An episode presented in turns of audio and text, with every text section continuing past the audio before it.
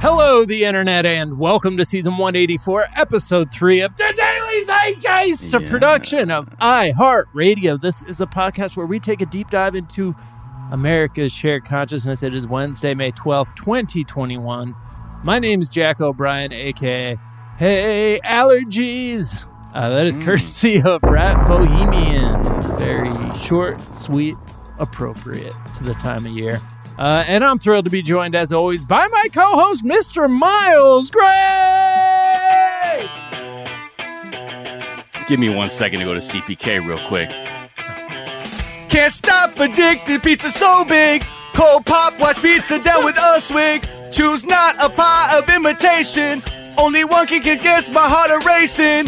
White cheese is screaming in the oven. Then hits your mouth all of a sudden. Go ask your server for some napkins. Face all covered like what the hell happened? The place I love with Pizza Hut is CPK. My fave won't stop.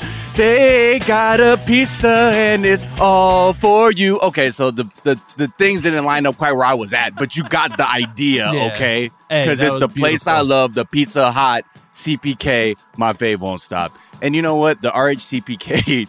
It's apparently it's a movement uh, Yeah. because Christy Yamaguchi, man, you came through with that one, and I love to see the never-ending deluge. And again, I I encourage the listeners just because someone touched our our uh, RHCP song doesn't mean you can't iterate too because Yeah, this thing it. is malleable as gold, baby. It's beautiful. It's a beautiful thing. hmm Also, uh, wanted to give a shout out to Rap Bohemian. Uh, I wanted to honor the fact that the Hey Allergies is a gin blossom, which is a nose based band name. So Yeah. it's also appropriate for that reason. Sorry, I'm trying to overcompensate for uh, not having an RHCPK one uh, ready to go. We'll, we'll be back at it again tomorrow. Yeah. But I mean, we're gonna have to talk about this when we're done recording. yeah. You're making us look stupid right now. I'm sorry, Miles. Let me out there hanging in the trenches by myself. We're thrilled to be joined in our third seat by the brilliant, the talented, the hilarious Jordan Morris. hey, hey. Welcome, Hey, welcome. hi everybody. Great to be here. Great to be Hey, here. coming. It's great to have Yeah. man. I uh I mean, while we're on the topic of Mhm. RHCPK, Sure. Yeah. I had a little something I just wanted to add to the discourse. I just Oh. want to be part of the conversation. Love to have you. and you know, and I think I think you guys you guys know this better than anyone. This bit has great legs. I think it's going to stay it's going to stay fresh uh, long long into 2022. Yeah. Eh, Oh, at least. But I just wanted to kind of throw this out there. in in case you know in case you ever felt like you wanted to you know pivot a little bit or go in another direction something i was thinking of have you ever considered you know maybe the next phase of this is red hot chilies peppers red Whoa. hot chilies peppers just Okay. take take rhcp you put in a new chain restaurant it fits right Mhm. in there and again i'm not as i'm not the expert in this that you guys are but just to start you off with where red hot chilies peppers could Okay. go can't stop addicted to the blossom this appetizer's really awesome and I don't have anything else. I don't have maybe the margs, the the, the ribs, baby back Right. ribs. Uh, but baby to back, baby to back, baby to back now. yeah, Oh, there yeah. you sure. It uh, anyway. baby Just to back ribs. my gift to Ooh. you. Wow. Take it and run if you want.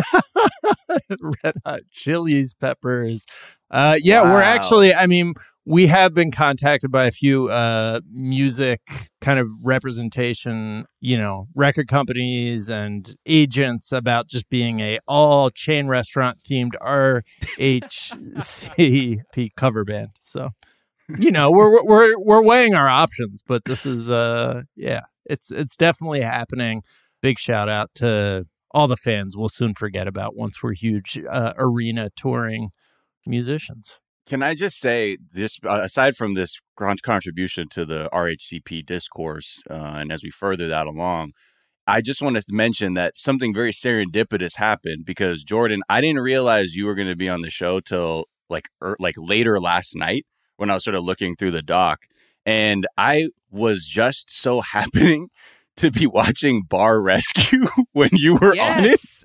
The episode of Bar. So there's an episode of Bar Rescue where these motherfuckers think their bar is haunted. yep. Okay, Oh, and Jordan pops up with uh who is it? Who's the other dude? Uh, Matt Matt, Mira? Myra. Matt, Myra? uh, Yeah, comedy right. writer and podcaster Matt Mira. So y'all show up, and then I was like, "Oh my god!" And then uh, I see you. Then I looked on the doc. I was like, "Oh my god, this was all meant to be." The energy was swirling. I just want to ask about that bar. Do you think that bar was actually haunted? That John Taffer tried to rescue? so uh, yeah, so I, I should say I did. Uh, you know, if you if you're familiar with Bar Rescue, they have the recon portion where Right. you know some some of John Tapper Chaff, Taffer's close personal friends hmm Which you in- included, Yeah. right? goes to the bar and like kind of gives him the lowdown on like what's really going on in this place. right. And I bad did Wait, so do you go undercover? I actually don't know the show. Do you go undercover like as a Mm. customer, or you just go and do reconnaissance and they know you are uh, part of the team? Yeah, no, I think the idea is that you are just a norm. I mean, obviously the bar is set up to shoot in. So there's lights, Right. there's cameras. That part of it is, you know, and like everybody in the bar has to sign some sort of release so they kind of know that there's Something's up. shooting going on. Uh, but no, I mean, I think we, you know, the the people at the bar were serving people just kind of like normal. And so, you know, me and me and Matt just kind of like ordered drinks like we were we were there to to to soak up the ghosts. yeah. Right. And ghosts or no ghosts? What are you feeling? I don't think I don't think there are ghosts. Period. I don't Right. think there are go- any ghosts at all anywhere, and I don't think. Uh, no, I don't think this place was was haunted. We're the It smelled bad. I don't know if that it's Because okay, my other question is: Do you think they were lying, or did they were the bar? Because the people when they were shooting in the bar, the staff there was like the owner like vanished because he was so shook by the ghosts and Right. like bought all this equipment to try and communicate with ghosts. and I was like, is are they lying to get on bar rescue, or were they really thinking their shit was haunted? I mean, he- people do take ghost stuff seriously, Yeah, you know. right. But I'm saying, but you to you, they seem like true believers. Yeah, I didn't. I didn't doubt their sincerity. I, I, Okay. I, I, I would believe that that they would actually be concerned about a haunting. Yes, I, will- I will give them that. Right. I Oh, take yeah. the placebo effect approach to ghosts. Like it is definitely real to them, to the effect that sure. it might as well be real. Like they are seeing and hearing whatever uh, they claim to be seeing and hearing. It's not like they're just making it up as a goof. Right. Yeah. You know, it's just that the unconscious is vast and uh, very powerful. But it was a real thrill. Jack's I was. about to I'm- tell one of his ghost stories right now. and that brings me to uh, wait was there was part of the thing they need to be rescued from were they like yo we can't make money there's like ghosts who keep drinking yeah, the so liquor they ha- as part of the episode that I was not there for was like Right. they did like a cleansing. They had like a cleanser come and do a this house is clean. I believe the episode is called "John Ain't Afraid of No Ghost," Too. yeah. if I recall correctly. Yes. i mean my miles do you think that's why like we we've been having trouble with the uh apple charts we're we're not uh charting the way we want to be do you think there might be a ghost we, you think our Ghost podcast in the charts, might be man. haunted Wow. uh Yeah. that's what i don't know man Do you think that's why Joe Rogan is so huge? Is just because he paid Yeah. a bunch of ghosts? yeah Ton of ghosts. i mean to he seems his to That know studio's about all built that on a shit. graveyard, man. All right, Jordan, we're going to get to know you a little bit better in a moment. First, we're going to tell our listeners a couple of the things we're talking about. We're going to talk about the U.S. media coverage of the Israel Palestine conflict and just how I'm seeing echoes of like sort of what we lived through in 2020 and the media bias that we see here in these United States. We'll talk about Liz Cheney finally being canceled. This is the uh, Elon Musk, the Elon Musk hosting SNL of politics because this story has, like, I thought this had happened a dozen times before it actually officially now has happened.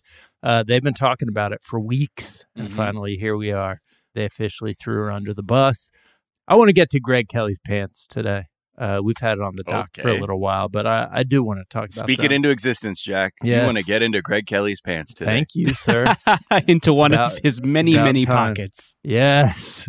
Uh, we'll talk about that Prego hack. Did you guys see the Prego hack? Yeah. Wait, uh, talking, about, Prego. talking about pregnancy? Yeah, yeah, yeah. So uh, I looked up how does baby uh, come How does from? baby or make? how does baby made? No, no. This is a, a hack for how to make spaghetti with meatballs that um There's a hack? it seems like it's a badly acted bit, but I I don't know. There All right, these, I'll, I'll, these I'll, I will, cooking I will hacks preserve my response Yes, to, yes. for when we get to that story. We will talk about the summer of flavor that we have coming to us, courtesy of Lay's. Uh, all of that, plenty more. But first, Jordan, we like to ask our guest what is something from your search history that's revealing about who you are. Okay, yeah. So this this needs a little bit of setup. I'll ask you guys: How familiar are you with Sonic the Hedgehog fan art? Oh, fan art? Yeah, Mm. like the fan art community around the video game character Sonic the Hedgehog. I mean, I'm familiar enough with the franchise where when I've encountered fan art, it kind of makes sense, but I don't know if I could call out specific pieces of fan art. Or maybe I Right. could if I saw, because I don't know, we see, I, I see so much internet all the time that Yes. I'm, I'd say 50% chance I know what we're talking about. Okay, yeah. I mean, I would say that there's. I'm a there- collector, but go ahead. Over Over leveraged on Sonic fan art NFTs. You have a lot of NFTs. yeah, yeah. um so okay so yes sonic the hedgehog fan art it has a robust community and and you know like there's the the typical kind of like fan art genres that you might expect you know like uh you know sonic as avatar the last airbender and you know right. and but then of course you get into the you get into the erotic sonic with a you know huge veiny crank giving it to luigi things like Oh, Give it to Luigi. go on. yeah, so you know what what you would expect, but Mhm. I'm then- intrigued. So a- a- and the the but the genres get even more specific. There is a a robust and thriving community of Christian Sonic fan art people. So it's like Sonic weeping at the foot of the cross. Oh my God. Yep. Uh, you know, Sonic reading Bible verses, but they'll awkwardly insert other Sonic the Sonic characters, so it'll be like, "No one comes to the Father but through me, Knuckles."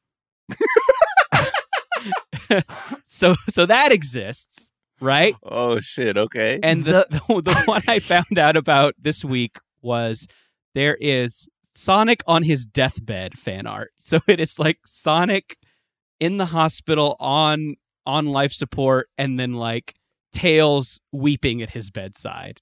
And there Oh, and it's not just one person did this, many people have done this. Uh, and it's all it's most of it's done in MS Paint and it's like I don't know where it comes from. It's like He's why intubated. Yeah. what does yeah, it's bad based what on, about uh, this speaks to people? What? That's so great. So I have I have now Googled Sonic Sonic fan art deathbed. Yeah, Mario Yeah. looks so sad in this uh the top result for Sonic's deathbed. Yeah, and you'd think he'd be like, man, fuck that. Like, you'd think he'd be kicking the plug out of his like life support machine. You would think so. they're- He's, he's Nintendo all day. He's like, man, fuck Sega's ass absolutely. here." This guy razzed me in commercials in the '90s. He beat Mhm. me in Right. the Olympics. Mm-hmm. But it's you know when it feels like the Eazy Dr. Dre thing. When when Eazy was on his deathbed, Dre came through and was like, "Look, man, like let's put all that shit behind us." I feel like Mario is uh, Yeah. Dre in this in this Oh, situation. wow. He's like, Okay. "We're you know we we had our differences, but we are the same deep down." And I seeing you uh dying here is is a little too close for home. It's it's Right. making me think about my own mortality. Uh, Oh. And also, Luigi clearly injected you with whatever's killing you. So, Yeah, uh, feel bad uh, about that. Too. Right. Ain't no hard feelings, man. what is something you think is overrated, Jordan? About once a year, I I forget that I hate Starbucks blended drinks. and I get a Starbucks blended drink Yeah. because it's time for a treat, yeah, you So know. thought. and I and I get it, because you know the it, the it looks good on the menu. Yeah, sound- really good photography for those God, drinks. very good photography. yeah, geez, if you've ever seen one of those Starbucks breakfast sandwiches in person versus the menu, oh yeah, you or know even the sous vide egg bites. Like, Yes! and you're like, oh wow, and you're like, are these pencil erasers that are just greasy? But they taste good. So Yeah. Fuck it. What Yeah, that's what I, I was going to say. The same thing about the breakfast sandwiches. The the sausage cheddar uh, egg breakfast sandwich looks like shit. It looks like shit, and even like parts of it are uh, hard that shouldn't be hard. Oh yeah, And it's yet, like- microwave to fuck. I've never had one that I didn't enjoy like 80% of the sandwich for some reason. They just they have I think whatever chemicals they I think put in because there if you- agree to the with if you're the getting a human brain. Starbucks breakfast sandwich, it's because you're so out your mind hungry. Yes, that's Yeah. also and true. that's why it's just Yeah. because it's That's relative to your hunger. Because I'm never checking for Yeah. Starbucks breakfast. I'm doing that because I'm like, fuck. What has something that resembles breakfast? like, I'm at man, the I'm- airport and I'm mad. I need Right. something. Gatorade exactly. tastes better when you're running a marathon. That's like the equivalent of like the brain, the trick my brain is playing. Wait, so on me. what's your what's so what how what's your experience like with the blended drinks? Like in your mind, what's it gonna be? And it always ends up being another. It's like it sounds like me with cotton or uh, candy corn. Yeah, yeah. No, I mean that's a great uh, that's a great analogy. That thing that like one one bite or one sip of it is a lot of fun, and then the fifth bite, you're like, "Fuck this." yeah, I just like I get it, and I'm like, hey, this will be like you know, this will be this will be tasty. This will give me a Mhm. little pep, and I every time I have it, I'm like, this is this is icy. This is chonky in a way that I don't like, and I just wish it was a Carl's Jr. milkshake for the calories. Yes. You know, like Right, right. so- Right. It's it's ice. It's like ice crystals at the core with like the coffee milky stuff around it. So yeah, it just makes you wish it was a milkshake because like a slushy, a slurpee, I can deal with the fact that like the balance gets thrown off as I'm drinking it and it's Sure. just ice left behind.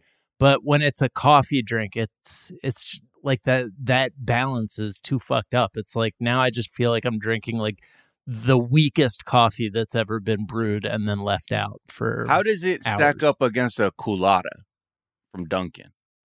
I think it's Ye- similar. I'm a Like, you know is it equally frustrating? Because I feel like you know everybody's kind of it, it ends up being a lot of frozen water in the end of the day. It sounds like what we are looking at is trying to move away from the frappe Yes. and towards milkshake territory with these drinks.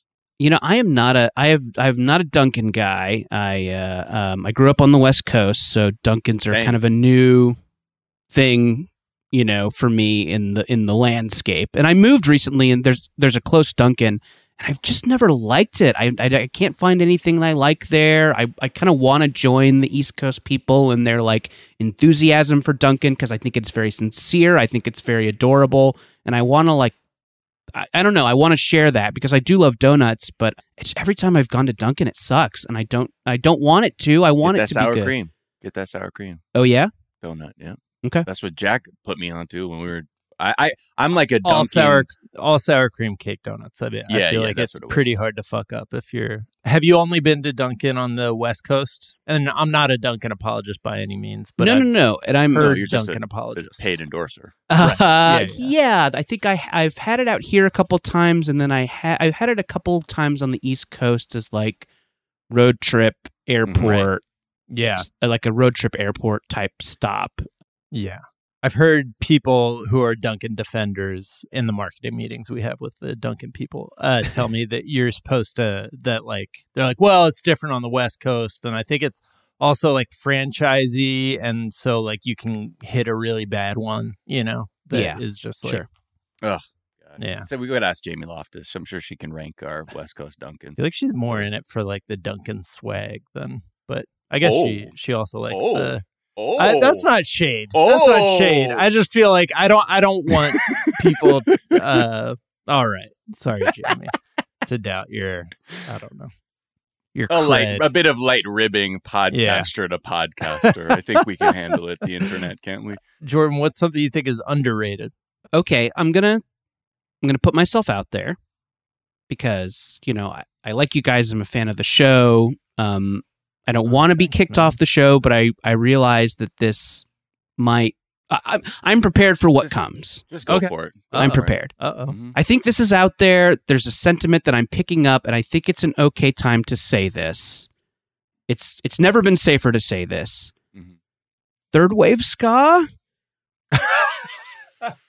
Wow. It seems like it's getting a little rehab in the culture. Yeah. You know, I, I grew up in Orange County in the 90s. It was a big thing for me. I was there for the backlash. I, you know, the backlash was mighty, it was powerful. But now, does it kind of seem like people are saying, like, hey, maybe this was okay? Were we too hard on this? It was kind of I fun, think- right? people who fucked with ska will always fuck with ska. You know, like Brandie Posey who comes on. She's a Oh, Brandie OG. Posey. Yeah. You know what I mean? Sure. And I played in ska bands growing up because that was the only way, fucking place really? I could. Yeah, I played trumpet, so I was like, man, I don't play a fucking guitar. And shit, I put on my anti-negativity helmet, okay, like a motherfucking aquabat. There you blew That go. fucking horn. There you well, with- go. in my band called the Lip Tones. No because we liked way. Lipton canned iced tea.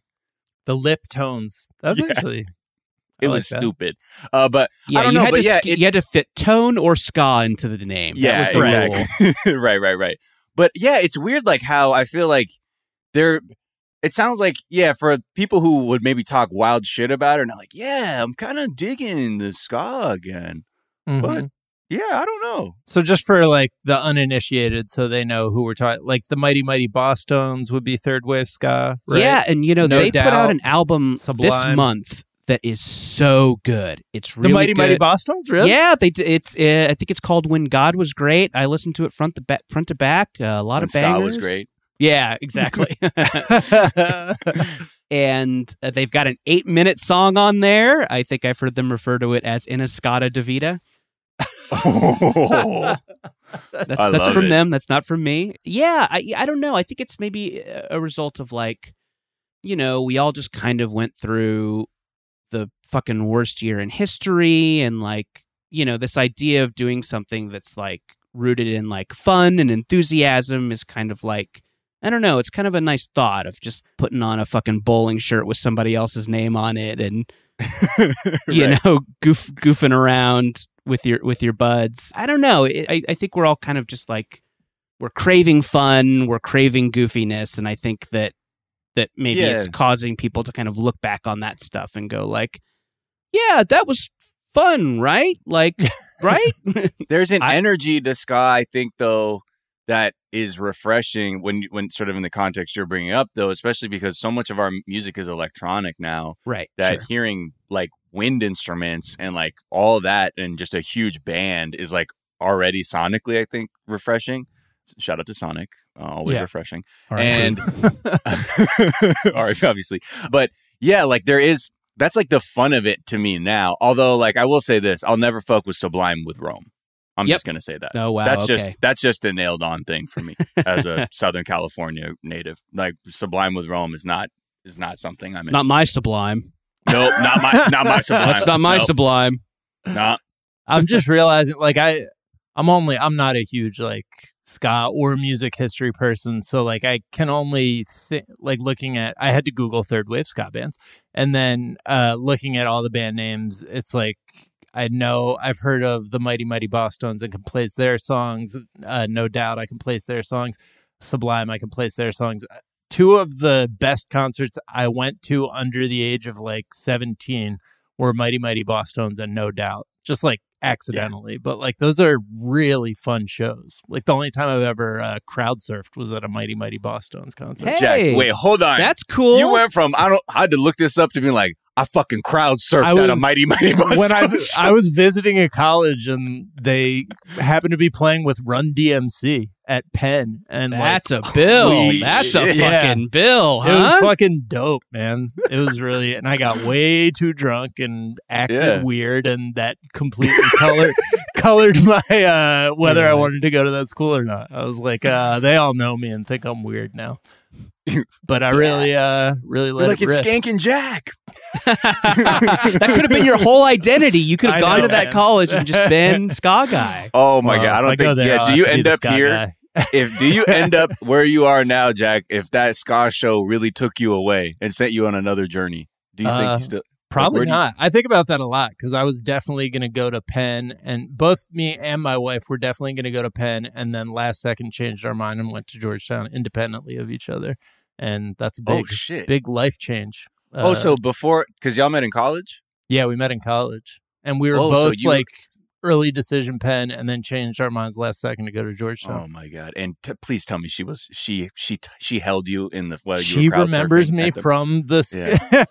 she, she was like, and then this asshole jumped up on stage. Yeah. and, uh, And th- you wouldn't believe he he crowd surfed, got all this sweat on me. I could not. I was dry heaving. It was so disgusting. Uh, babe, that wasn't sweat. Uh, I hate to tell you. Ugh. what was it? You gotta ask. Yeah. Can't tell you. I pissed in my pants. I love the Mighty Mighty Boston so much.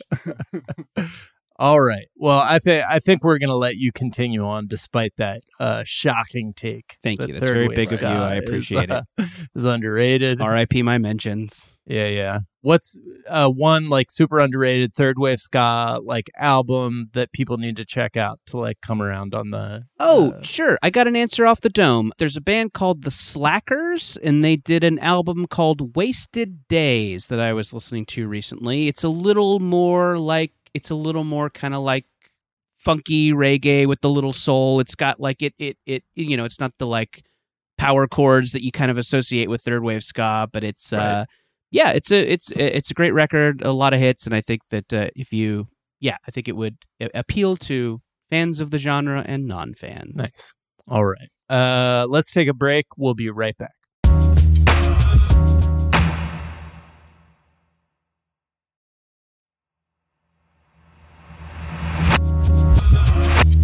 And we're back and let's talk about uh, what's going on in palestine how it's being covered by the us media i just feel like now that we've lived through the year 2020 and the experience of watching the news media coverage of huge, successful, peaceful, just protests, and they're like, "Look at this individual case of looting that we saw. Oh, all the way over here." Does that negate everything they're Right. asking for? It's like, Exactly. Wait, hold on. What was that? I'm, a I'm just Rite Aid window was damaged. Hmm. the media's coverage of Israel's provocation and violence towards Palestinians, and then like the Palestinians reacting, and them just covering, like starting the story at the reaction is, I don't know, it just feels a little different. That would be like if the like foreign media just covered like Portland at its high point in the summer. Exactly, exactly. Like and being like, That's yo, Portland wilding out. and they're like, what? Hold I'm on. Are you gonna about like Ted Wheeler or like everything else that's happening in the country? You're just going here?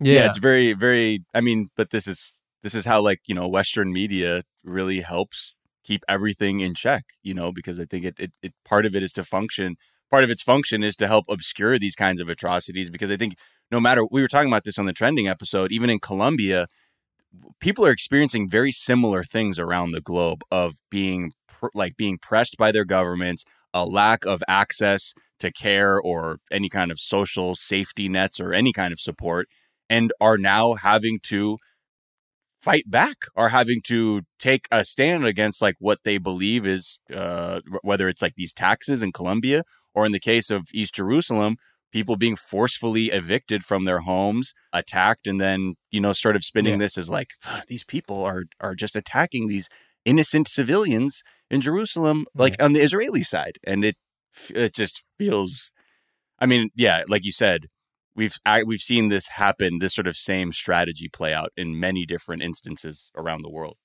Yeah. Is there is there do either of you have an explain it to me like I'm 5 explanation of what this current conflict is because I yeah, I mean I think like you said I feel like I became aware that something was going on tried to kind of like search for a good story that would explain it to me and I felt like I kind of couldn't find anything. I felt like there wasn't there was not Yeah. good coverage of this. Is there a it's kind of a cacophony. Yeah, sure? I think a, a big part that's being left out is like there's, you know, this occupation, which is essentially like right wing Israeli forces are occupying and like trying to evict Palestinian families from homes they've lived in for like generations. And they're like, sorry, this is a settlement now, which used to be like a far right wing uh, Israeli position. And now they're just, you know, it's being adopted by Netanyahu and, you know, who's up the- for reelection who's up for this is part of us this is part of a cycle for him to Right. ramp up settlement sort of activities and things like that to bolster his support because he also has his own legal liabilities that he's exposed to if he's out of office.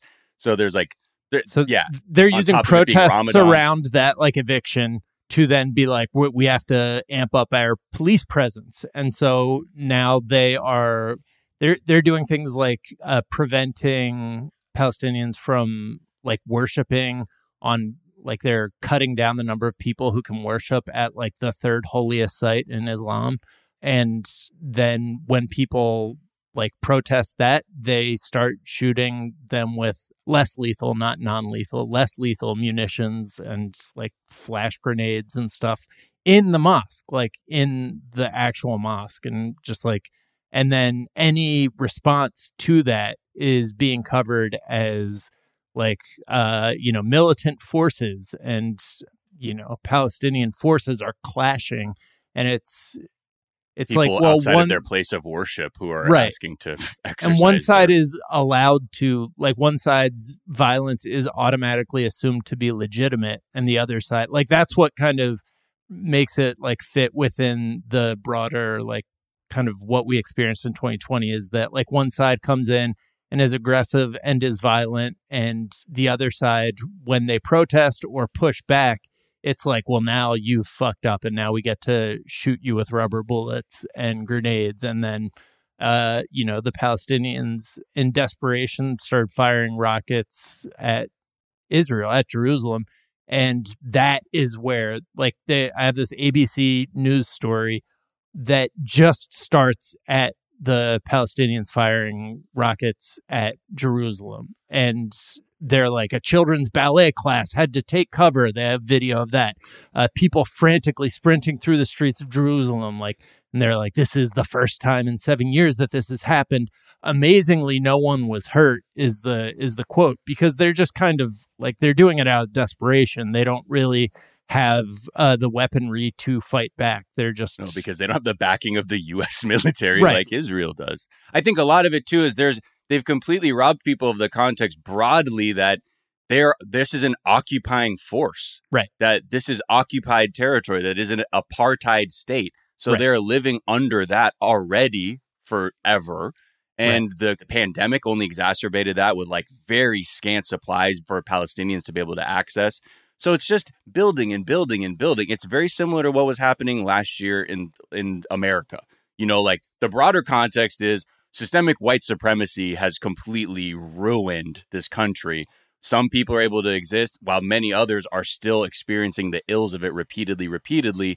And we're we get closer and closer to like, you know, a tipping point of people saying like, what the fuck is this? Like, no. But uh, but in the in the context of Israel and Palestine, this is just like this is the ebb and flow of Palestine or of Israeli settlement organizations saying this is ours now we're kicking you out. Unfortunately the courts that you're going to try to maybe appeal to will not look at any of your documentation. Meanwhile i can give you know documents that aren't even verified to say that i've actually been here since x amount of years to justify this me taking over this property.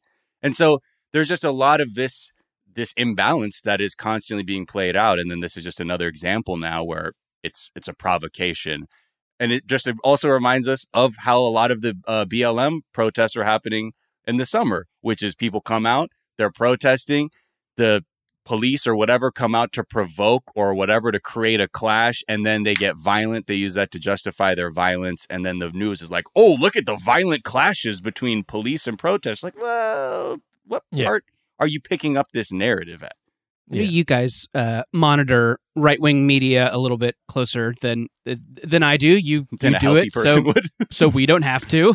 so we thank you, thank you for your service. Is in right wing media is BLM still like a villain? Do they still? yeah oh absolutely Oh, yeah. yeah yeah. I was, I, I was kind of wondering if that had if that had subsided and now it's all cancel culture stuff, or if they still use they still BLM have that still like a be- because I mean, this is the language of oppressors, which is you treat people who are seeking equality as a terror terrorizing force without Right. acknowledging, you know, where you where you stand in terms of the like hegemony of the entire situation. Like you are Yeah. the oppressor class, but yet when your people having asking you for equality, it's like, oh my god, what are they trying to do? It's like, well, you have to understand if you can't even acknowledge what the situation is, then we, there's Right. no way we can sort of objectively or even clearly uh, report this situation or come to any kind of forward movement because on on one side you have people thinking like well this is what they're going to do violence isn't the way that's not the way you want to get things but I retweeted this guy Omar Baddar, who I thought put it. Uh, I'm probably butchering pronunciation, but Omar B A D D A R at Omar B A D D A R on Twitter. One status quo: occupation apartheid is violence against Palestinians, and you can like insert, you know, Black Americans. You can insert Colombian citizens. Two, Israel escalates through evictions, beatings, shootings. Three, then some Palestinians respond with violence. Four, then Israel responds with massacre. And then he said, if you start reporting at number three, you're misleading your audience. And I think that's really how how you can kind of summarize almost the entire like news cycle and how how uh, BLM becomes this buzzword that they can point to to scare you know white people who aren't paying attention. Yeah, the the other thing that's I think really telling too is the spokesperson Ned Price uh, for the State Department. Hmm. He had to answer questions yesterday about what is the right of Palestinian people to defend themselves? Because if you're saying like, yeah, they, the, you know, civilians are dying, children are dying because of these airstrikes. They're like, at what level does this idea of self defense factor in for Palestinian people? Are they just like, how, what's the logic of the United States right now? And just listening to this guy twist his brain into knots, I think really shows how like how careful the United States has to be with how they even talk about things. They couldn't just sort of unequivocally be like, I would believe that they do have a right to self defense in this instance. I'll just play this clip because the journalists that were there at this briefing were really like unrelenting and credit to them for asking these questions. Uh, uh, we stand by uh, on behalf of Israel yeah, and every other country. Do you think that an Israeli military response to the rockets coming in, it, it that a military response to the rockets coming in is covered by this broader rubric of self-defense, right? Uh, self self-defense often does uh, uh, authorize the use of force. Uh, thank you, Ned. Uh, I want to ask you about East Jerusalem, but let's talk about what you said about the principle of self-defense. Does that in any way apply to the Palestinians? Do they have a right to self-defense? Do Palestinians have a right to self-defense? Uh, I'm in broadly speaking, Saeed, uh, we believe in the concept of self-defense. We believe it applies uh, to any state. I don't think okay. that. Uh, I, so he goes on to say, "I believe that goes like it extends to any state." And this other reporter then responds to say, "Like, okay, hold on, I want to get you on that because you said it applies to any state." You're going to know as soon as I read what your answer was that there's a big problem with it. You said, "Well, not a problem, it just doesn't answer the question. We believe that it, meaning the right to self-defense, applies to any state. Well, you see the problem, right? Yes? Do you want to? Do you regard Palestine as a state? I wasn't referring. Do you think that? Do you do you? But I, you, but you it, don't but, in the context of the ICC and the UN. I, so are you and, saying that you do not? If it applies to any state, are you saying that Palestinians don't have a right to self-defense? I, I was making a broader point, not attached to uh, Israel or the Palestinians in that case. You're making a broader point about states, but then but it, it's so broad it doesn't, apply, apply to, to, the, this to the situation that you're being asked about. It's a weird position to be in. I mean, yeah. like that's why working for the State Department is. yeah, but I mean, it's like the Biden administration statement was all you know condemning the Palestinians firing rockets, not the airstrikes that came through and like killed uh, lots of civilians uh, attacked apartment buildings, like blew up apartment buildings uh, just yesterday. But like, just ABC News is now like for some reason above and beyond the most popular, uh, you know, national news broadcast, which I think means it gets like three thousand viewers. But the way that they edited this was just so like the progression was so clear that it was it started with the Palestinian rockets then it showed like the Israeli like victims who actually weren't hurt, which they said was amazing. And then they just showed like angry Palestinians throwing rocks and like protesting angrily. And then they showed like a split second of Israeli police force like shooting them with rubber bullets. It's just like why why do you have to like it, the order that they cut it was clearly meant to show like this is just Israel responding to provocations by Palestine. It's like, why would you have to do that if you were not like in the tank yeah. for one well, side the, or the other? Again, the purpose of all these, whether it's black people seeking justice in this country or Palestinians trying to liberate themselves or at least have some have semblance human rights of human rights there. Yeah. It the whole point is to completely turn them into a group that doesn't know what they want, that they're just a problem and to just sort of take away the validity of what they're asking for. If you can always take that away, then to the person who is not really critically thinking while they're watching, they're gonna be like, ugh, Hamas just come on, get over it. Like, and that's how it's sort of presented, much in the same way a Fox viewer would look at the Black Lives Matter marches and the way they cut things and be like, oh, don't they have enough? I mean, it's not that bad. And it's just meant to completely take the wind out of this. And the version you're getting of Israel and Palestine is the Fox News version. Like the rest of the world views this as like all, all the, you know, international uh, organizations are like, this is a violation of the Palestinian people's rights. This is like a war crime. You cannot do these things that uh, Israel's been doing for years and years and years. Like they, it's a pretty clear cut case for all other media, but inside the US, we only get the Fox News version of the Black Lives Matter protests, only get that take of what's happening over there because they just assume you aren't paying attention, which I think for me was certainly the case until uh, I dug into it. It is amazing how throughout the course of our lives that angry Palestinian footage gets cut into news reports to Yeah. scare us. And uh, yeah, I know with like no context, it's just kind of this like even in like movies, I feel like if they're if they're trying to show you like the world is being thrown into chaos, they will cut to that sort Yep. of footage. Mm-hmm. And yeah, and I can totally see how that will be done with BLM footage when you just need an example of Because oh yeah, just show angry black people. Don't Right, I don't even don't even show don't even don't for a second show the audio of what they're saying. right Because there are people saying, "Don't kill us," or We- when we this matter. is from or Yeah. where Yeah. they are or And what's much in the being same done way- to them. Sure. for us who aren't, you know, polyglots, if I don't speak Arabic or I'm not, you know, fluent in any of these languages of the, the people are like the activists in Palestine, you would they're what they're talking about is we're being kicked out of our homes. We're getting bulldozed. We're our my child was shot in the head Right. and I have no recourse. Right. What am I supposed to do?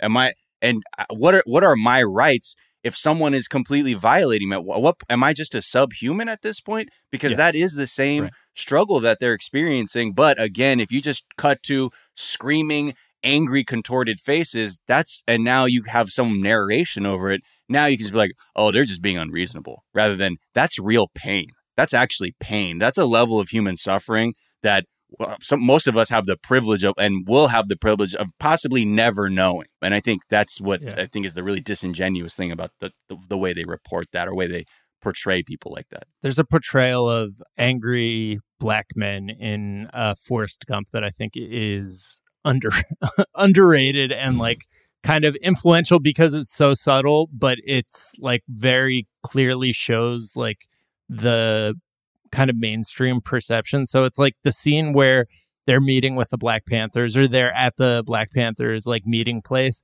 and uh, one of the Black Panthers is like shouting at Forrest Gump, and like you don't hear him. It's just like anger, anger, anger, anger, anger, like wagging his finger.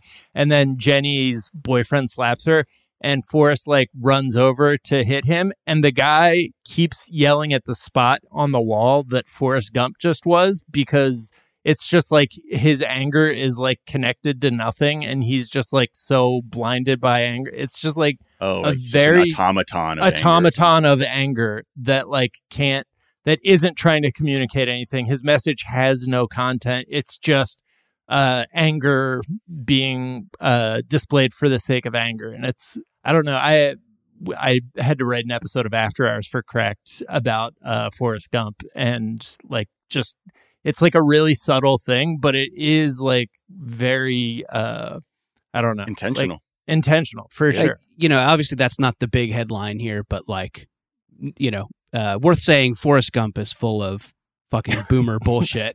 right right all right let's take a quick break and we'll come back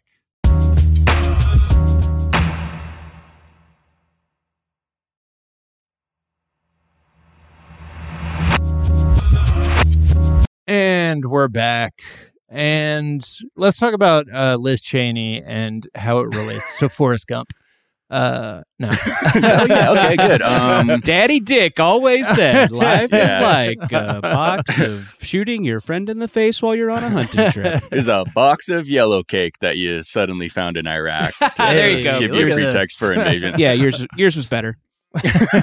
I'm a little obsessed with Dick Cheney, though. you know, so somehow Liz Cheney, yes, the direct descendant of fucking Darth Vader, Dick, has become like the character from Congress that's like inspiring sympathy from Yeah. everyone being like, oh God, like is it are we mistreating Liz Cheney? I'm like, well, Wild. she she chose her party and then she's in a she's in the goon squad and they don't give a fuck about anything. So yes, that's what's gonna happen to you because unfortunately, ever since she said out loud that Biden had won fair and square, get off your fucking stolen election nonsense, and her vote to impeach Trump, she's been on the MAGA shit list ever since. We talked about how, you know, Kevin McCarthy's been just been constantly squeezed, bullied into siding against her now that he finally has. Like the writing's on the wall. Um, but it just seems a little bit odd because first of all, with Kevin McCarthy, he said the exact same things she did too, except he didn't vote for impeachment. But Right. no one's no one's holding his feet to the fire because it's probably because he's not again a direct descendant of like the old GOP that is slowly being like, what the hell are these people doing? They're like, we used to be quiet racists. So this is now like caused this weird, bizarro game of what I call what's canceled again because you have there are these two takes from people on the right that I'm really scratching my head over. First, Senator Joni Ernst was raising her concerns over like, well, yo, what's going on? Why are we ousting Liz Cheney for just speaking her mind? She said, quote, I feel it's okay to go ahead and express what you feel is right to express. And, you know, cancel culture is cancel culture no matter how you look at it. Uh, unfortunately, I think there are those that are trying to silence others in the party. She added, we shouldn't be trying to cancel voices. Yeah. So I don't know if that was her attempt to try and tell other people in the GOP. She's like, we're no better than the libs, guys. If we're canceling each other, where does it end? But I guess it turns out Josh Hawley, yes, that Josh Hawley is a lib because he disagrees with this definition. What Hawley said is, quote, she's still going to be a member. It'll give her certainly a media platform. I don't think it's being canceled in terms of she's being silenced. It's a decision for the House caucus who represents them. Hmm. Oh, okay. Classic So soy boy snowflake Josh Hawley. oh wow it's like you're not canceled you, what do you mean you can still talk you have a platform right. uh and i'm just like what is going on right now There's Just- a real Ken Watanabe let them fight appeal that's going Right, on right. right, now. This is this is this is as fun as the movie Alien versus Predator should have been. Mm-hmm. Right. Lindsey Graham, I mean, just he kind of came out and said what uh what this is really about. He said uh, Liz Cheney's made a determination that the Republican Party can't grow with President Trump. I've made a determination we can't grow without him. without Good Um, ram, by the way. Thank you. yeah I've been He's- working on it. he believes it i mean he's i don't know what uh, i don't know what kind of fucking shit they're holding over his head still i'm like he's out of office lindsey Right. but okay whatever i mean so many people have shown themselves to just completely liquefy their spines into diarrhea and then just pledge fealty to Trump like on a dime. Like Elise Stefan- Stefanik, who they want to replace Liz Cheney, she went from being like, yo, Trump's a misogynist and he's soft on Putin, fuck out of here, to being like, he is the greatest leader our country has ever had. Fuck Liz Cheney. I mean, I think this is a strategic error that I'm like kind of glad they're making that they're just fully like they're just attaching like Donald Trump owns the party. This is somebody who's like what is he mid late 70s now? Yeah. He'll be late, Late 70s. by the time the next election comes around and he's lost two popular votes like at the height of mm-hmm. his movement. I just I don't know what their angle is mm-hmm. necessarily. Like it but I like I'm glad that they are are just that completely devoid of I mean maybe they're just like we're over leveraged on the like white supremacy thing so we can't really like back away. We don't really have a cultural place anymore. They're so like what the fuck in- do you want us to do? They're in a corner, like you said, like we are talking about. They they're just painting themselves into a corner. They can't you can't pivot out of what they're doing. I mean, unless you become liberal, like sl- be, become like being less of what this is. And I think their fears like that's not going to resonate with our base, which is already like a weird group of people. And if they looked at any of the data, they'd see that young voters were really instrumental in defeating Trump. So on some level, just off maths, you should be like, well, we need to appeal to these people. We lost all these people in the suburbs and some independents and young people. So we're going to go further into the direction that was causing people to flee. Yeah. Right. Do Okay. you do you think they are savvy enough to to be consciously trying to attract like the Reddit dudes or the 4chan dudes. Because I mean, I think obviously, like you know, any QAnon doc you've watched shows how instrumental those dudes were Yeah. in in spreading, you know, kind of QAnon bullshit. Do you think that the cancel culture thing are they trying to like get Gamergate guys, or is that do you They think that's so did. off their radar? No, they Oh, already no, got they- Gamergate that's guys. their like, that was part of Steve I think. Bannon's whole thing in 2016 was to like with all of that Cambridge Analytica stuff. They're like, oh yeah, we got a we got an inroad here with these like angry gamer men. Yeah, like is that their young contingent? That would be, but I think more than anything, I just think this is so. It's become such a just uh, like a living organism that's thrashing to survive. It just doesn't know what's happening anymore. And I think, given this is the other thing though too, they don't really the way they're moving in all the states is we don't need to appeal to people because we're going to suppress the fuck out of the vote. Right. That it does. It's not going to matter Yeah. because we're just going to target people who would vote against us and negate their votes. That's how we're going to move forward. And it feels like this is sort of like a shatter glass in case of emergency thing for like white supremacy. That they're Yeah. like, okay, man, if I'm sure in the back of your mind you see the support, the numbers going down, down, down, down, down. You're like, all right, what do we do? What's that last move we it's play? authoritarianism. Like Yeah. that's they're just moving towards authoritarianism. Like there's no there's no strategic future for them that involves demo- like actually letting people vote because they keep at their height they were losing the popular vote like what what do they think is going to happen as the voting population continues to get younger And God, what a fucking dumbass strategy furthering the voting is fake narrative. It's like, okay, well, then your goobers aren't going to come out and vote because they think it's fake, right? I don't know. Anyway, not to. Yeah, Well, I mean, in in their fantasy world, votes the elections will just be pure theater for them Yeah, to proclaim right. themselves victor victors every time because they have a board of electors just locked in every state that is like, I don't care what they fucking voted. We're saying this person won. by Because that's what they were trying to do with the presidential election. Everyone's like, what the fuck was that? all right this is all important but i have to talk about greg kelly's pants uh he i just think that i think it's such a good the real uh, issue. the real okay, issue. Poppy, come on in.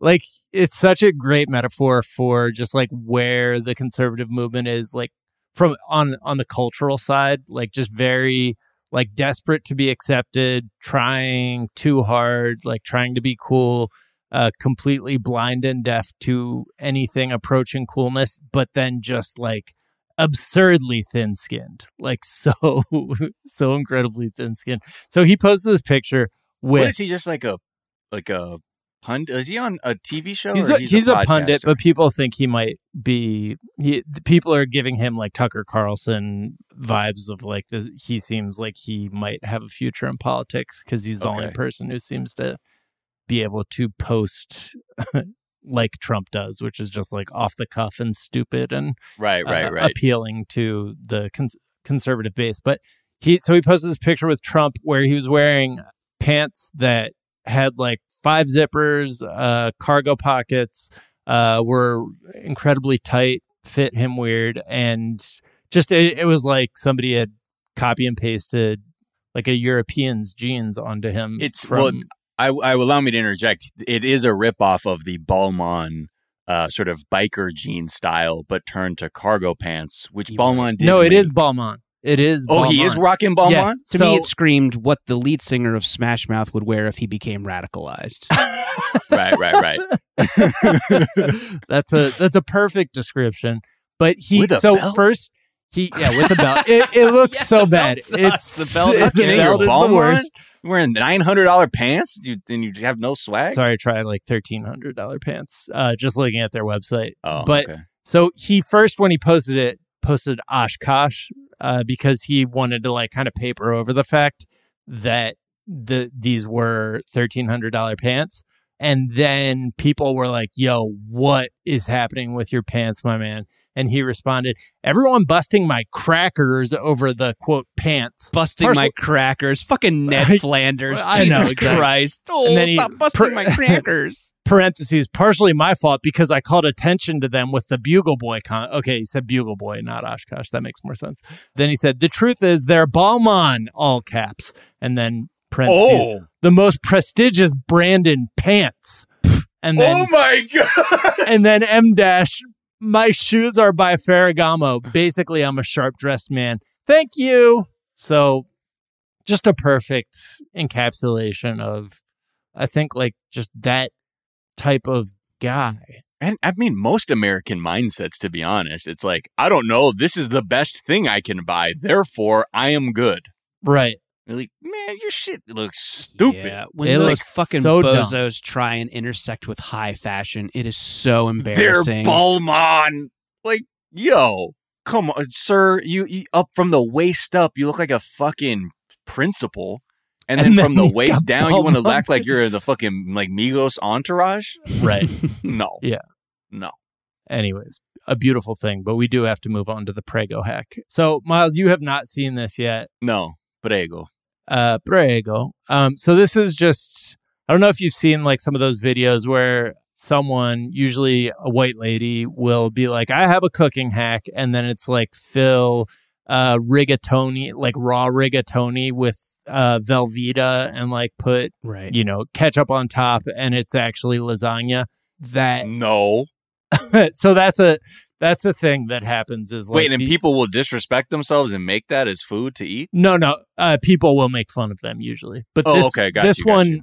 is so out there. I can't tell if it's real. Like it seems like it's a badly acted bit, but I don't know. I wanna I wanna Yeah. get your uh your thoughts on this. Okay. Allow me to watch the while you're clip. while you're watching, note the note the reactions of the person holding the camera. I think Is the audio necessary for me to take this on? Do I need kind to of hear the for narration? to, okay. to to understand Jordan's point. The person who's holding the camera is either doing a bad job of acting in what is a bit, uh, or is Okay, like I like recognizes how fucking stupid I- this is and is making fun of the person. Oh, I like that reading. That's Okay, interesting. I didn't. I didn't think that, it's like, but yeah, I'll this listen for looks it. great. oh, cool. That's just right on the countertop. Yep. Um, all my friends are coming over. this is the easiest nice granite countertop though. to make spaghetti for a crowd. Uncooked Prego It's being It's poured all just on a right in front of You. you don't have to countertop. worry about dishes or Just a mess. right or out of the can. Like. It's on your countertop. Yeah. Not exactly. It's a can. That's a jug. That's a This is how it plastic. Yeah. jug. Yeah, yeah. Sorry. That's the smart and final Prego. Right. You need a meatball. Let's We're gonna see it, meatballs, some okay? Target products later, so it might be Oh a my Target. Oh my right in line. gosh. And you've done this before. Oh yeah, we do this all the time. This is like holy smokes. Nah, this, is bullshit. So Right? Bullshit. This is It's got to be bullshit, feed right? A ton of people. somebody who Dumping So an Parmesan entire? Yep. plastic jar of Parmesan cheese. You just go on a straight line. Parmesan Yeah. cheese brand. Market Pantry, the Target Everyone brand. loves good cheese. Oh, okay. Important I thought it was to. Parmesan cheese brand Parmesan Right. cheese. 'cause It just has Oh Parmesan cheese. It's the Parmesan And that's cheesiest. Now just putting cooked noodles. Now just putting cooked Con. noodles on it. Noodles. Okay. I go hungry. I would Wait, never. putting more noodles on top. Just like resting noodles on top of this do? pile of sauce. Take. You just fold it. Then in. she starts mixing it in, and it just looks This is like a murder in. scene. Kinda Hello. cold What are you doing? No, you Creamery fucking nah, nah. I'm done. I'm done watching this. This is bullshit. This is fucking offensive. I mean, that's kind of where it ends. So Yeah, that's not. Uh, that's not how you cook. That doesn't even make sense. That you have to cook everything together to infuse the flavors. Like you would, if you were actually making meatballs, you want that cooking in your sauce. This is nonsense. I I call bullshit because of the terrible acting from the person holding the camera to try and feign Well, like so- actual yeah. wow. but this is my one hope is that they that it is real and they are their terrible acting is coming from them their inability to like put up with this shit anymore from this friend And they're like Oh, wow, yeah you are a Oh, good you're going viral, Karen. You're going viral. wow. Oh. Because if you were that, if you're at that point in your friendship with somebody like that, you're like, I'm not shooting this fucking stupid thing for you, fool. Shoot at your damn. So get your fucking weak ass husband to do this shit. well but maybe she was doing it as like an intervention like as a hey like Jack, why are you why why are you more invested in this being a sincere video than it being like a you've, bad bit. You've encountered fake videos on the internet countless times. This Yeah. just like I think I'm more in Jordan's court where it feels like the worst like product placement just to get Uh. eyes on it. But right, right. I don't know, but I think it's also um, it could be fake in that it's like people who are just who see the wave of like food sloppy weird food hacks and are like, this is how I'm doing it now. And Right, Like, see, we can get a million views if we just recklessly put a bunch of sauce on our. Because you know there are people now who just dunking whole hot dogs in a bucket of ketchup, and you're like, oh, I love this shit. I still make room for a version where uh, the that is a friend who has just gone completely lost their tether to reality during the pandemic, and this is their friend being like, "I want to show you." What you Oh, look right. like when you take a video of a friend who Who's, like, like, really has drunk. a substance abuse problem, and you're that's like, what you look like. "Look at you." S- yeah i th- and i think you know like seeing seeing the the woman hosting this is kind of like i- i- important and she does seem like someone who is just desperate to go viral like i'm sure she's made Yeah. like yeah. a song parody about being a wine mom Right. you know hmm she i think her t-shirt says plant mom on it Yeah. um so yeah, I she's just, a plant from Target. oh wow oh the clues this is like a fucking kubrick You know what I mean? 237 thing Exactly, Mr. Kobayashi. You just fucking dropped your coffee Mr. cup when you realized what was the going clues on. Were, yes mr What is you- it? mr police you gave Mr. I Police gave you all the gave you all the clues. I was confessing to my crime in the video. Anyways, Wait, hold on. Hold the fuck up.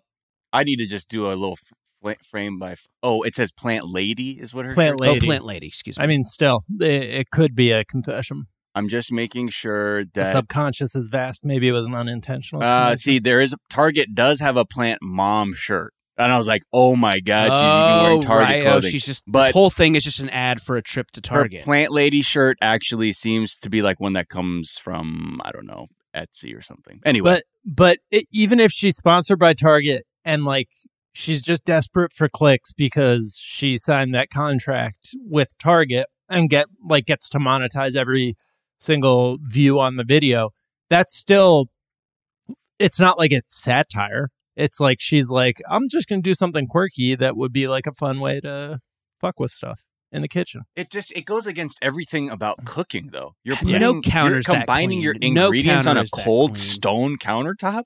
It's Yeah. like cold stone pizzeria. The fuck you doing? Cold Stone Pizza. The fuck you like the Yeah. parmesan gonna melt and like even the like I reject even the the efficiency of this like mixing strategy that has been devised. Again, you know, Right, because you have no. That's a such a great point. Is you will have to it on your reheat this somehow. You have to oh, heat. Oh, yeah. Like this is going to be so fucking room temp.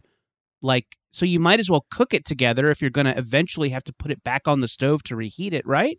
right. The one reason I, I do think it's uh, fake is that she said, All my friends are coming over at the beginning, which is just something that you would write as like a setup. All my friends are coming over is not What something you gonna say to your friends. What are you not something- fucking Bocephus and it's Monday Night Football? Like what the fuck? All my rowdy friends are coming over tonight, eating fucked up spaghetti on my kitchen counter. Like no, Yeah. but this is I think this what re- it reminds me of the table nachos hack that I saw on TikTok blow up, where they were like, "Yo, fuck, like putting nachos on a plate. Cover your fucking table." And just get all the toppings like on your fucking table, and then just use your chips to just eat, just scrape them, scrape them, scrape them. I So you're not trying to dress like you know fight you know rather than doing the top soggy layer and then got a bunch of dry chips on the bottom eat them off your table that was one that seemed very sincere and an easy cleanup versus why? Why is that an easy cleanup? And why is that any better than this? i think well because okay if we're eating nachos right you got the cheese just right there ready to go you can you can just take your chips and kind of keep building your shit rather than the fight that ensues over like as saving silverman described to us you know if The they're connected nacho. that's one nacho you know and then you know, I mean, I'm all for dipping nacho, like having a, a great dip that you use for your nachos, but why would you put it directly on the table? Okay, so th- what I'm saying is, I think this, I think table nachos inspired sloppy counter pr- spaghetti, Okay. and they're trying to ride the table nachos wave because Right. table nachos g- had a wave. Like that shit was on the Today Show.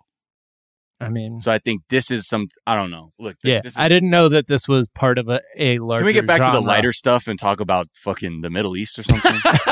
this table nachos thing is tearing us It's apart. tearing- Fuck, Yeah. Jack, it's just The last man. Like, episode what of the show. about? really heating up.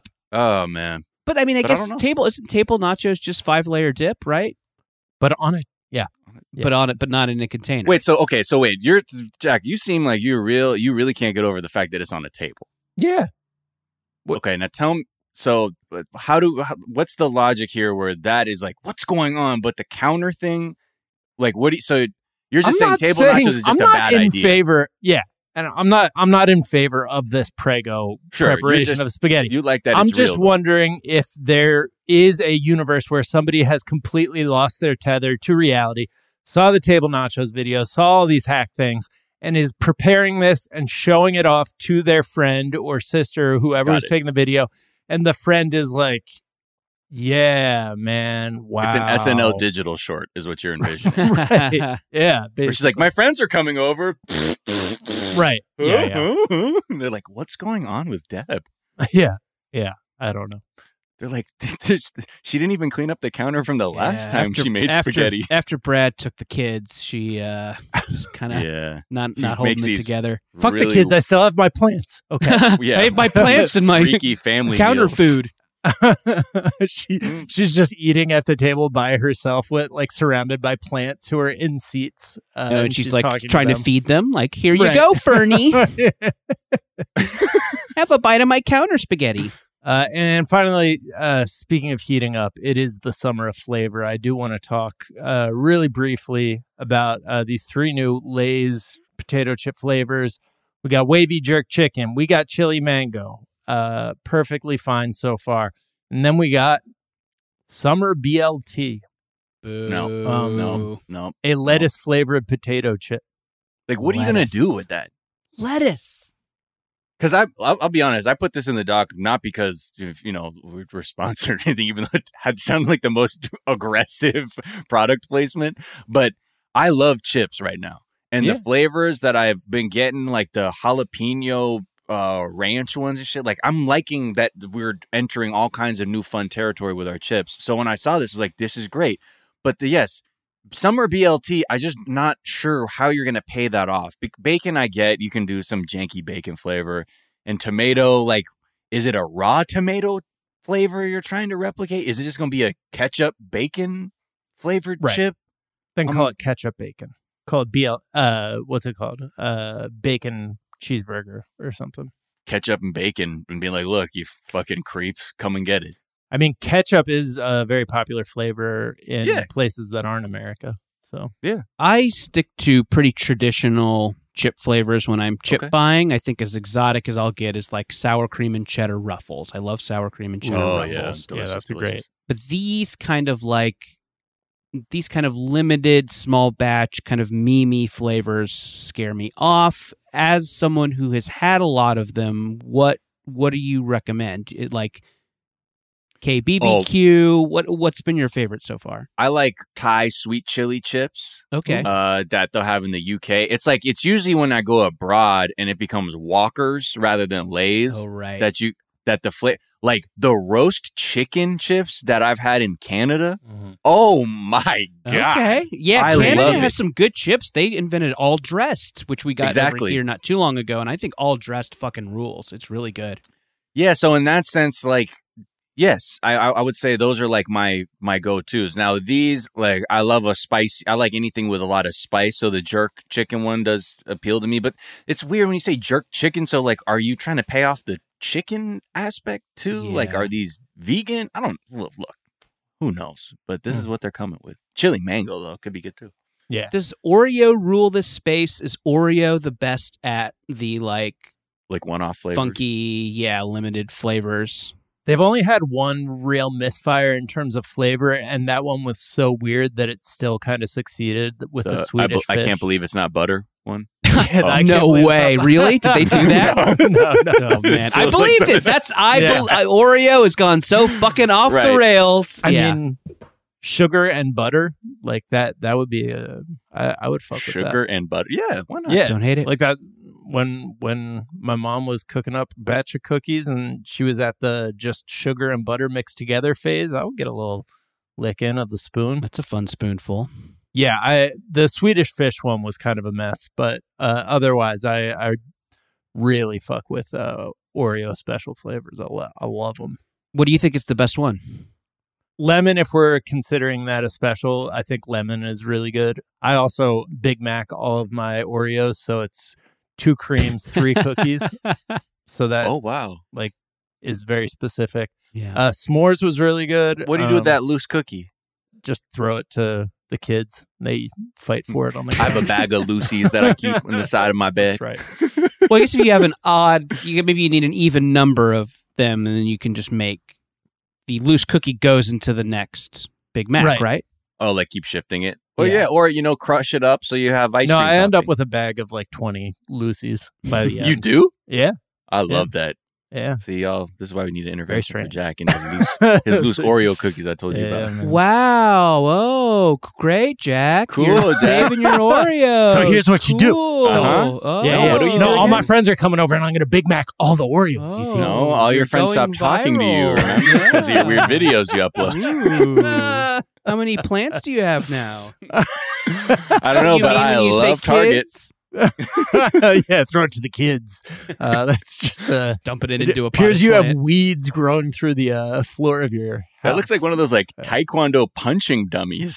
That's just just throwing cookies at that. Okay. Uh, Uh, uh, Can't wait. Jordan, this has been so fun, man. Where Yeah. can uh, it's such a pleasure having you. Where can people find you, follow you, hear you, all that good stuff? Uh, well, yeah, I am. Uh, I am currently flogging pre-orders for a graphic novel that's coming out uh, in July. Uh, it is called Bubble. I co-wrote it with uh, a great comedy writer, Sarah Morgan. Uh, a Hell great yeah. comics artist, Tony Cliff, does the art. Natalie Riess does the Yeah. colors.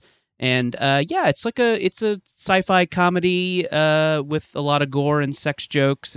Uh, You know, it's a near future where people all live in these bubble cities, and they uh, have this kind of life and death gig economy that they need to participate in to survive.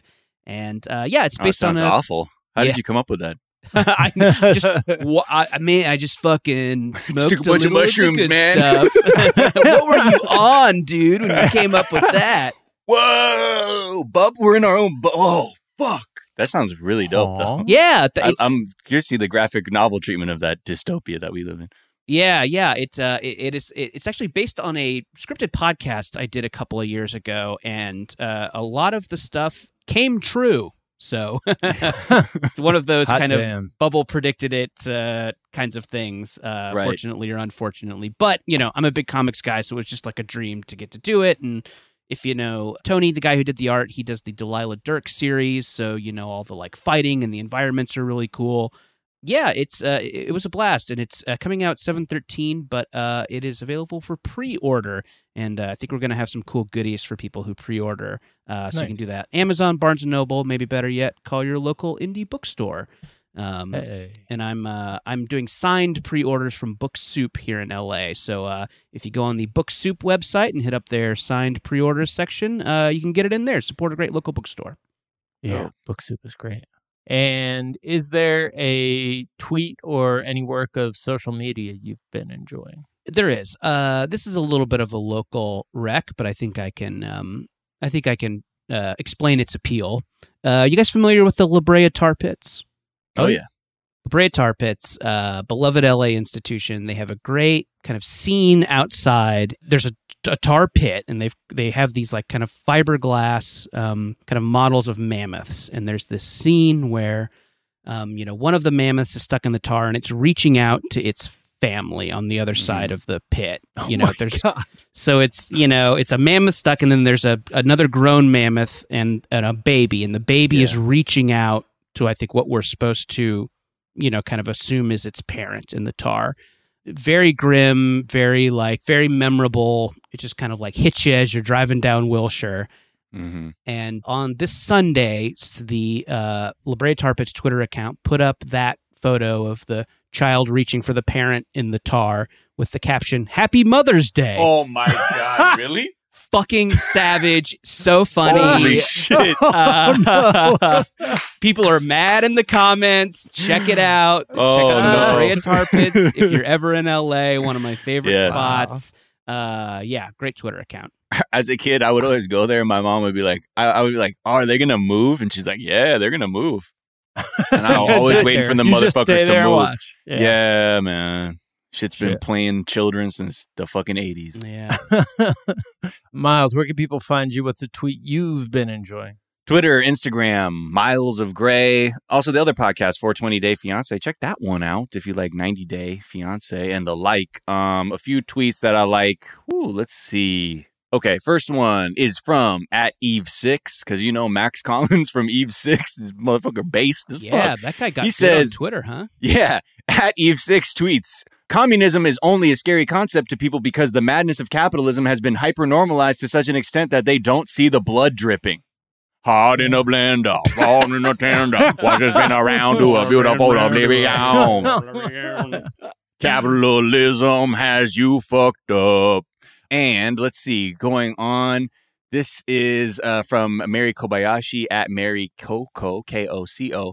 Uh, she tweets, That'd be funny if when the Beast gave Belle her library, she was like, Oh my God, I love my library, and pronounced it like that. That would be funny. Pronouncing like that is great. And then finally, uh, at Sleepy Socialist tweeted, It's funny that businesses are begging for workers instead of just getting those robots we're told will so easily replace us if we raise the minimum wage. Right? huh. Some tweets I've been enjoying. Tony Ventura tweeted, Back in my day, I could walk in a store with $25 USD and walk out with six porterhouse steaks, two chickens, a case of beer, five bottles of wine, two loaves of bread, and a gallon of milk. Can't do that today. Too many fucking cameras. and Amy O tweeted a great exchange uh, with her grandma. She said, Last night, my grandma told me she liked my new jacket, but today she changed her mind. And it's just a screen cap of a, two messages from her grandma. Hey, Amy, I was lying in bed thinking about last night and how much fun I had. Then I thought about your new jacket. I did like it, but mom could be right that a longer length might be a better choice. Please don't be mad at me for changing my mind, but sometimes I don't make the best quick decisions and need to think a little longer. Love you so much and wanted to share my best thoughts with you. Have a good week. I'll be praying for you. And then, second message please let me know when you read the previous text and you're not upset with me. XOXO. Wow. I just love the like she was up all night being like, "Fuck!" I told her that jacket looked good. I need to come clean. Need to come clean. Look, the jacket looks like shit. Uh, you can find me on Twitter at Jack underscore O'Brien. You can find us on Twitter at Daily Zeitgeist. We're at the Daily Zeitgeist on Instagram. We have a Facebook fan page and a website, dailyzeitgeist.com, where we post our episodes and our footnotes, where we link off to the information that we talked about in today's episode, as well as a song that we think you might enjoy checking out and maybe even listening to. Uh, Miles, what's that going to be? This track uh gonna be a little bit of a Sade remix. This one's called it's a remix of Paradise, but the DJ Grant reggae chop. Uh, and I love, you know, Sade's voice is so timeless that you can like any good producer can just put her vocals on it something new and it just feels like a fucking hit all over again. This is no exception. Uh, this is so check out DJ Grant with the Paradise DJ Grant Reggae Chop remix, and that's going to be on SoundCloud, and that link will be there in the footnotes. Bang, bang. Uh, the Daily Zeitgeist is a production of iHeartRadio. For more podcasts from iHeartRadio, visit the iHeartRadio app, Apple Podcast, or wherever you listen to your favorite shows. That is going to do it for us this morning. We are back this afternoon to tell you what's trending, and we will talk to y'all then. Bye. Bye.